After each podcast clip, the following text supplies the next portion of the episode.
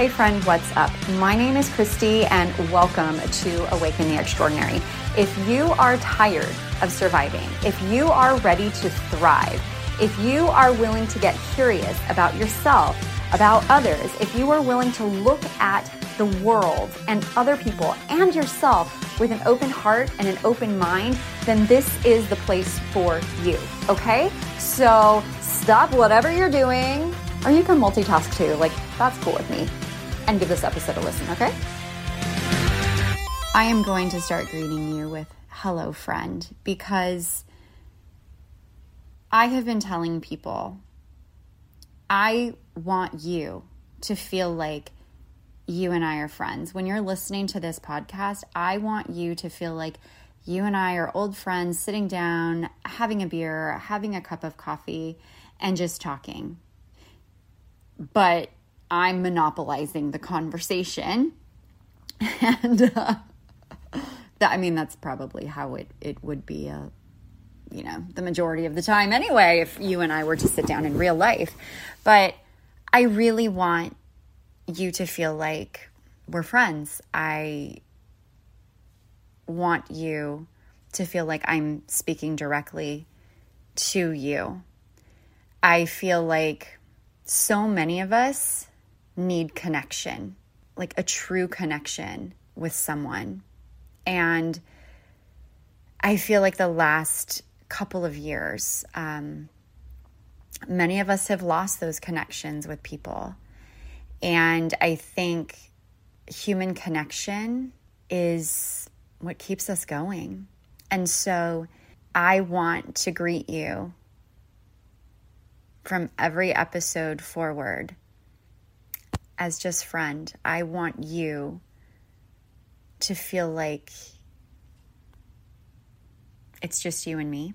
And I want you to feel like you matter, because you taking the time to listen, you making space for you and I to have this energetic exchange, that is important, and I appreciate it, and I appreciate you. So with that being said, hello friend, welcome to another episode of Awaken the Extraordinary. I had an experience today with a dermatologist, and it just was interesting. And then it made me think of another experience that I had with a dermatologist, which was very upsetting to me. This happened when I think I was like 18 or 20. And it made me think of something. So today I went to the dermatologist. It's just my annual, hey, let's look everything over and make sure there's no melanoma. Skin cancer runs in my family. I try to do this every year. It has been 4. The last time I was there, I was pregnant with my son. And, motherhood and other stuff, and then COVID, and here we are. I'm trying to cram in a bunch of appointments before we move, and this was one of the appointments that I crammed in. So I went today, and I had this laundry list of things that I wanted to cover with this doctor, and I covered about half of them. And when she came in, she was examining me, and then she asked me to take off my mask, because here in California, I don't know how things are where you are, but whenever you go to a medical facility, you still have to wear the mask. So I was wearing my mask. She asked me to remove it, and then she commented on my acne scarring. And the way she did it was kind of amusing to me. She's like, you have some acne scarring. And I really wanted to look at her and go, no shit. But I didn't. It was just like, you've seen me before. Like, you didn't comment on it before. It doesn't look any worse now. And I was just like, wow, thank you, Captain Obvious. And this may sound kind of snarky, and if it does, that's okay. But it was just the way it was said, like, wow, like, you have some acne scarring. Really? I hadn't noticed. It's not like I look at myself in the mirror every day. This mascara and stuff, I'm good. I just put it on without even looking in the mirror. Like, I was just like, really? So I said, yeah, I know. And she's like, well, we could do something about that. And I said, I'm actually okay with it. And she's like, really? Because, you know, we could do some microneedling and that would really help. And I said, well, you know, I have done microdermabrasions and chemical peels. I said, and that actually really, it significantly reduced my scarring. I said, and I'm okay with that. And she's like, really? And I said, yeah, I actually am okay with this. And as I've shared in previous episodes, I am a little self-conscious about it. But I told her, I said, what actually bothers me more than my skin is my turkey neck. And she's like, what? And she's like, what? And so I showed her, I said, the skin under my chin and on my neck, it's starting to sag. I feel like I look like a turkey. I joke to my husband that you don't need to buy a turkey for Thanksgiving. You can just stick me on your table and stuff me. Just, it's not that bad. I'm exaggerating for dramatic effect, but I am very, very self-conscious about my neck. It's genetics. Everybody on my mom's side, all the women have it. And I noticed it a couple of years ago. I was standing in a bathroom mirror, or I was looking in a bathroom mirror at a restaurant. We went to brunch and I saw this shadow and I was like, what's that?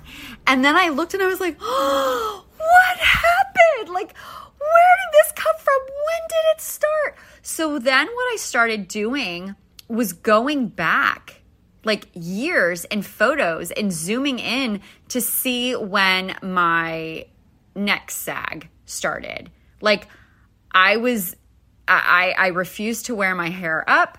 I refused to wear my hair back. I was so self-conscious about it because I'm 44, but I feel like, you know, like I don't look like I'm 44, I don't think. Not to say looking like 44 is bad, but I feel like I look younger than what my actual biological age is, and I feel like my neck makes me, I guess, look my age. And I'm hearing myself as I'm saying this to you. Like, I talk about just kind of like with the whole filter shaming thing, I talk about accepting yourself as you are, being happy with yourself as you are, but at the same time, acknowledging that we're human, that we're all going to have things that we don't like about ourselves, or that most of us are going to have things that we don't like about ourselves physically. And this is one of my things. And so that's my backstory to the turkey neck, okay? So then,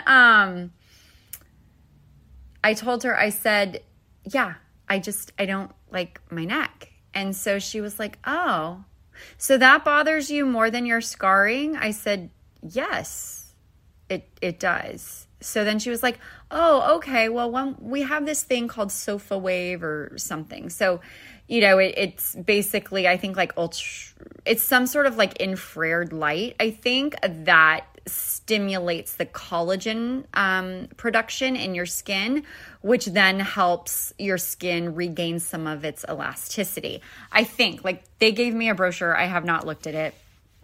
But what I thought was interesting was just how stuck on the scarring she was. And I got home and I was like,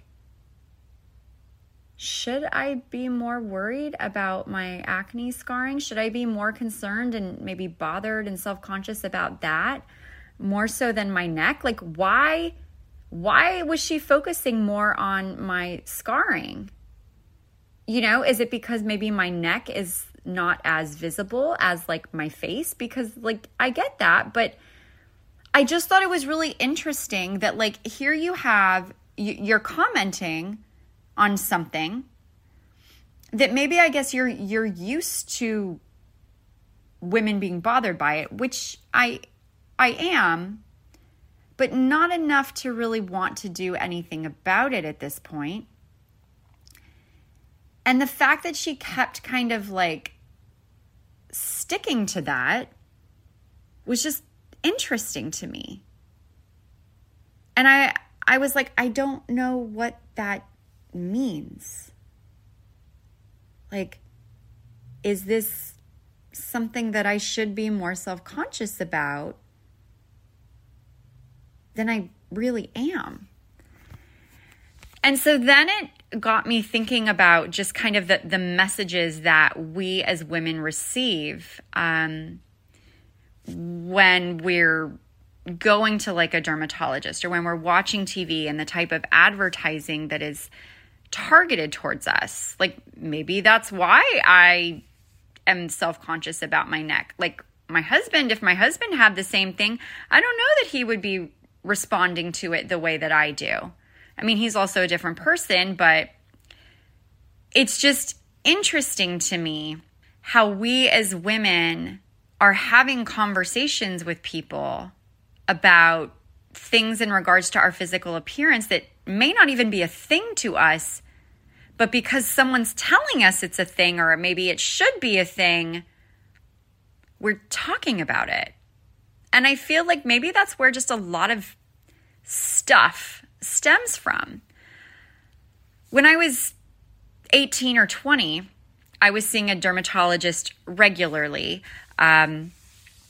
I think I had shared before that I was on 5 courses of Accutane. So Accutane is this, I don't know if they have it or if it's used in the same way or if the restrictions that were in place then are still in place now. But Accutane is like this insanely strong medication to clear up acne. And not just like teenage acne, but like cystic acne. Like I had described, I would lean my head on my hand or my face on my hand, and my cystic acne was so bad it would just ooze. So I always had to carry tissues. It was very humiliating and very uncomfortable, like physically uncomfortable as well as emotionally. And so I was on 5 courses of Accutane over the course of many years to try to get this resolved once and for all. And the last time I was on that course of Accutane, like the doctor said, like, this needs to be your last dose because I actually don't know, or your last treatment of Accutane because I actually have never heard of anyone being on it this many times. And one of the things with Accutane too is if you get pregnant while you are on Accutane, your child will come out with deformities. So in the literature that they give you, they show you pictures of what your child could potentially look like if you were to get pregnant. And I'm just like thinking now as I'm recording this, like, what the fuck was in that medication? And am I just really lucky that I got pregnant, like being on it 5 times? Like, I don't know, but I'm like, what the hell is in that medication that does that? And you also had to be on 2 forms of birth control. So if you were sexually active when you were on this medication, you needed to be on 2 forms of birth control. So I don't think I was having sex at all during any of those courses. So that wasn't like a thing. But even if you weren't sexually active, you still had to go in for a pregnancy test like every month to make sure that you weren't pregnant. Because I guess if you were pregnant, then you would have maybe had a choice to abort the baby. Like, I don't know. And I don't want to go down any of that road. But that's how like intense that treatment was. So all of this to say that I have been seeing dermatologists off and on for the majority of my life. And I went to one dermatologist, like I said, when I was 18 or 20, I think I was on Accutane with him. And he also did, like, he dabbled in some plastic surgery, although it looked like, honestly, he did a lot more than dabbling when it came to his own physical features. And he had started doing liposuction. And I was heavier at the time. But I mean, I was like 18 or 20, like I was a kid. And he actually recommended, I think I was like 30, 40 pounds heavier than I am right now. And he actually recommended that I consider liposuction. And even now I'm just like, I was a kid. Like, what are you doing? And why would that be your go-to? I know why that was his go-to. It was because of money. But why would you not ask somebody about like their eating habits or their physical activity? Like, why would that be the first freaking thing that you suggest? And I know the answer. It's money. But that is just like so disappointing and so disheartening to me, you know? And so I remember like he recommended that. He's like, have you ever thought about liposuction? And I was like, what? Like, I was already self-conscious about how I looked because of my skin. I think I had braces. I was overweight. Like, oh, let's tell the 18, 20-year-old girl, like, you need to think about liposuction. And so I was just like, no. And he's like, well, here's some pictures. And, you know, he had like before and afters. And I remember there was one picture where this woman was relatively smooth. She was larger, but she was relatively smooth, like her skin. And then after the liposuction, like I remember this picture as clear as day, she was smaller. But you know how they say cellulite looks like cottage cheese? Like, she looked like a container of cottage cheese. And I was pissy because I was offended, because I was hurt, because I didn't want somebody saying to me what I already knew. Like, I didn't need that, you know? I already felt bad. And so I remember looking at the picture. I'm like, that's the before. And he's like, yeah. And I said, and that's the after. This one right here where her skin is just very unevenly textured, I guess. And he's like, yes. And I said, and she was happy with that result. And he said, yes, she was very happy. And I'm like, I would have told you I wanted my money back. I go, I think that looks like crap. I said, okay, she's smaller, but her skin and all of that, I'm like, I think she looks awful. I said, so if I ever decide to do liposuction, I'm not going to be coming to you. And he's just like, well, she was very happy with the result. And I'm like, well, I'm glad, because I wouldn't have been. And I was thinking of that conversation today when I was thinking about my experience with a dermatologist today and the conversation about my acne scarring. And it just kind of served as a reminder of like these really subtle ways that I think we're just told that how we look and how we are isn't good enough. That even if we're okay with something about ourselves, someone else thinks that maybe we shouldn't be. Because the dermatologist today seemed very surprised that I was like, my neck actually bothers me more than my skin. Really? Yes, really. Why is that like so hard to believe? And even if it is hard to believe, why do you feel that that's appropriate to even like respond that way? And I'm like, no fucking wonder like we as women have so many issues with how we look, because there are all these slick and subtle ways that we're told we're not good enough, we're not enough, we're not pretty enough, we're not thin enough.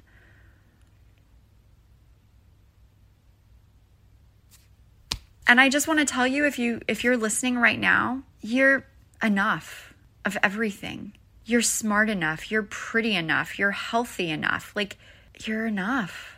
And whether someone thinks that you aren't, I want you to know that you are. Like, as I'm saying this, I'm thinking of that movie, Shallow Hal, where Jack Black's character, you know, gets... I think he's hypnotized, right? Oh, the irony that I just dropped a hypnotherapy episode. But he's hypnotized, I think, by Tony Robbins, or he's just kind of given this different perspective. I can't remember the specific details. But when he looks, because he's so focused on what people look like externally, he doesn't see the true beauty. He's basing people's value, their worth as a person, solely on how they look. And the spell, I guess, that Tony Robbins put him under allows him to see people for who they truly are. So these people that even aesthetically, they're what we would call beautiful, they could be a really mean person. So then that's what he sees. And I love the message of that story. It's about looking beyond what we physically see and knowing that what we see does not indicate that person's value, beauty, worth. But my one hiccup, I guess, with that movie, my one problem with the movie is that there's even anything that we need to look beyond. And I know that that's so much of how our world is. But what if there wasn't anything we needed to look beyond? Like, what if we accepted people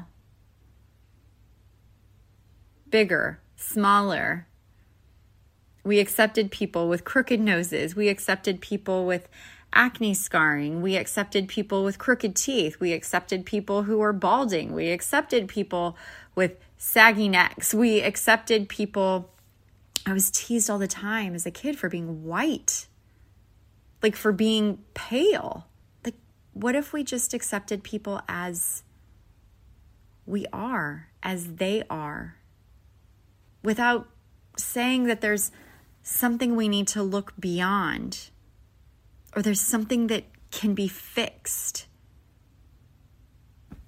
What if we just accept people as they are, and everything that makes us who we are is what makes us beautiful? Like, what would our world look like? I think of all the people that just feel like they're not good enough in some way. I know I feel like that sometimes. You are enough. We're all enough, and we don't need anyone insinuating that we're not. Because when that happens, that's when the doubt can creep in. Like, that's what happened to me tonight. It was like, should I be more self-conscious about my skin? Because I'm self-conscious about it, but I'm also okay. I mean, like, I literally don't wear like foundation or anything, so I'm like, I'm okay. Should I be feeling something other than what I'm feeling? No.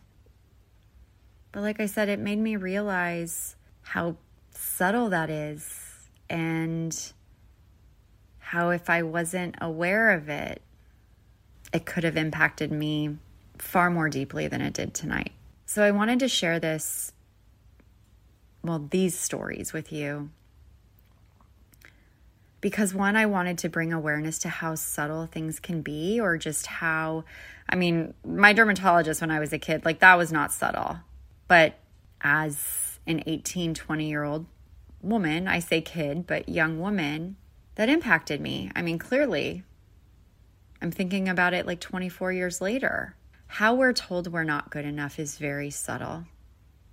And I think being aware of that, being mindful of that, is the first step in changing how we feel about ourselves, how we look at ourselves. Because ultimately, how we look at ourselves, how we feel about ourselves, that matters more than anybody else and their perception of us, their thoughts about us, how they feel about us and how we look. No, how you feel about you, that matters more than anything else. And again, paying attention to these subtleties, I feel like that's really the first step in kind of shifting our perspective of ourselves and then noticing how it happens around us so that hopefully we don't fall victim to that stuff in the future.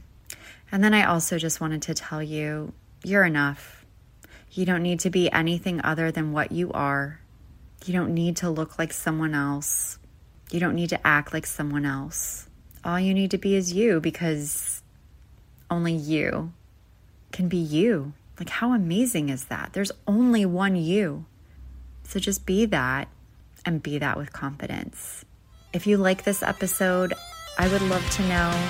You can send me a DM at Awaken the Extraordinary on Instagram. You can send me an email, kristi@awakentheextraordinary.com.